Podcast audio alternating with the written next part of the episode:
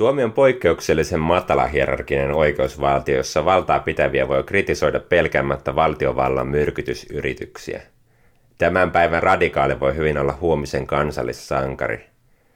Kuinka moni voisi enää ajatella, että on kansalaistottelemattomuutta, olla antamatta paikkaa bussissa toiselle. Poliisin ja armeijan väkivallan monopoli on sivistysyhteiskunnan merkki. Monopolin luovuttaminen sisältää luottamuksen siitä, ettei voimaa käytetä väärin tai provosoiduta, kun provosoidaan. Mauno Koivisto tiesi tämän hyvin. Helsingin poliisi käytti pippurisumutetta ilmastoaktivisteihin elokapinan viisi tuntia kestäneessä mielenilmauksessa lokakuussa 2020. Tapaus aloitti laajan yhteiskunnallisen keskustelun poliisien voimakeinoista ja nyt seitsemän poliisia vastaan on nostettu syytteet. Kun jokainen kansalainen on kameransa kanssa sisällön tuottaja, väkivallan monopolin sääntökirjaa lukee yhä useampi. Kesäkuussa 2021 Elokapina aloitti kesäkapinan ja tukki Mannerheimintien eduskuntatalon edustan. Neuvotteluiden jälkeen Elokapina siirtyi Telttoinen Unionin kadulle. Tällä kertaa poliisi oli toimissaan varovaisempia. Elokapina sai aiempaa laajemman tuen taakseen – Moni antoi sosiaalisessa mediassa täyden tukensa elokapinalle, toiset vihjailivat aktivistien päälle ajolla. Elokapina rikkoi liikennemääräyksiä molemmilla kerroilla. He myös jättivät tottelematta poliisin antamaa poistumismääräystä. Tästä ei pääse mihinkään, mutta vaatimusta siitä, ettei mielenosoitus saisi aiheuttaa haittaa tai huomiota, on verrattu erittäin asianmukaisesti lakkoiluun, joka tehdään vapaa-ajalla. Kaikki mielenosoitukset ovat Suomessa sallittuja, kunnes eivät enää ole. Rasistisissa mielenosoituksissa syyllistytään hyvin pienellä kynnyksellä kiihottamiseen kansanryhmää vastaan ja yhdenvertaisuuslain rikkomiseen. Esimerkiksi natsilipun kanssa ei voi pitää laillista mielenosoitusta, sillä natsilippu on jo itsessään symboli, joka on verrattavissa muiden ihmisarvoa alentavaan huuteluun. Jokainen historiaa tunteva tietää varmasti tuon symbolin historiallisen kontekstin ja ymmärtää, miksi natsilipun heiluttaminen on pohjimmiltaan mielenosoittamista sananvapautta vastaan, eikä toisinpäin. Mikä olisi sitten oikea tapa osoittaa mieltä? Kun tarkastellaan historiaa, muutosta tehneet mielenosoittajat ovat osoittaneet aina mieltä väärin. Elokapinan mielenosoituksia on kuvailtu ärsyttäviksi ja taitamattomiksi. Ja onhan se ärsyttävää, jos ei pääse lennolle, kun mielenosoittajat ovat tukkineet turvatarkastuksen.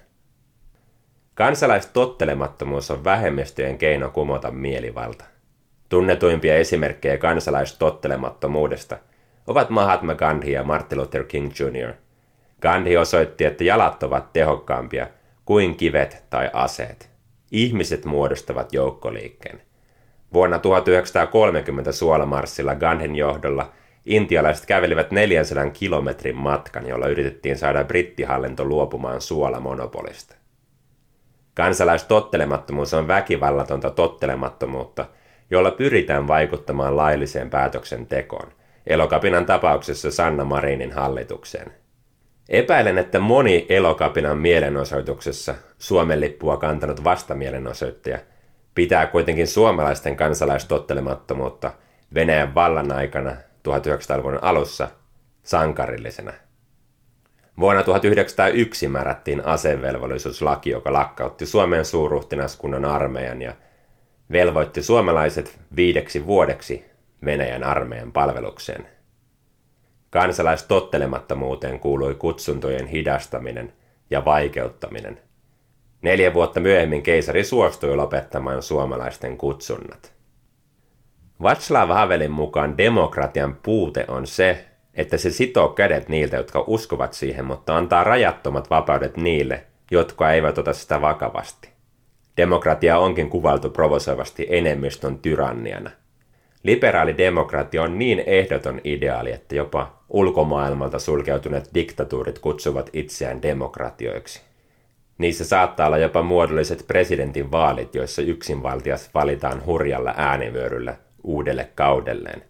Tämä kuvastaa sitä tosiasiaa, että vallan käyttäjä ei voi itse legitimoida omaa valtaansa. Niin työelämässä kuin myös yhteiskunnissa johtajuuden korostaminen kuvastaa epävarmuutta omasta asemastaan. Tämä on ymmärrettävää diktatuurissa, jossa vallankaappaus voi tapahtua hetkenä minä tahansa. Keskiaikaiset kuninkaat todistelivat valtansa mestauttamalla ihmisiä isoissa julkisissa teloituksissa. Liberaalissa demokratiassa valtaa pitävien valta on suurempaa, mutta se pyritään piilottamaan. Vallan käyttö ei itsessään paha. Yhteiskunta toimii sujuvammin, jos luovutamme vallan tietystä yhteiskunnan osa-alueesta päättäjille. Koronavirusepidemia pakotti yhteiskunnat toimimaan yhdessä, sillä epidemia yhdessä maassa oli uhka kaikille maille. Vuosisadan aikana on väistämätön totuus, että kohtaamme lisää eläinperäisiä viruksia ja sitä vielä suurempia uhkia, jotka eivät tunne valtioiden rajoja. Ilmastonmuutos ja superbakteerit ovat ilmiöitä, joiden kanssa yksikään valtio ei voi kääntyä sisäänpäin. 1900-luvulla demokratia ja kapitalismi voittivat fasismin ja kommunismin, koska demokratia oli parempi tiedon käsittelyssä ja päätöksenteossa. Kun otetaan huomioon 1900-luvun teknologia, oli yksinkertaisesti tehotonta yrittää keskittää liikaa tietoa ja liikaa valtaa yhteen paikkaan. Aineellisilla kannustimilla on merkitystä. Kommunistisessa Kiinassa maatalouden tuottavuus oli alhaista, koska talonpojilla ei ollut oikeutta pitää itsellään yhtään mitään tuottamastaan ylijäämästä. Entisen kommunistimaailman sanonta kuuluikin, he teeskentelevät maksavansa meille ja me teeskentelemme tekevämme töitä. Kun kannustimia muutettiin 1970-luvun lopulla ja talonpoikien sallittiin pitää itsellään tuottamansa ylijäämä, maatalouden tuottavuus kaksinkertaistui neljässä vuodessa. Francis Fukuyaman mukaan demokratiassa on tärkeää rajata, ketkä siihen kuuluvat, sillä muuten kansalaiset eivät voi harjoittaa demokraattista valinnanvapautta. Elinor Ostrom on samoilla linjoilla kirjoittaessaan, että yhteisresursseille pitää määritellä kuka on niiden käyttöön ulkopuolinen. Hän mainitsee esimerkin epäonnistuneista yhteisresurssien hallinnoinnista kalastuksen yhteydessä Turkissa, Sri Lankassa ja Kanadan Nova Scotiassa. Suomessa kalakantaa tuetaan rajoituksin.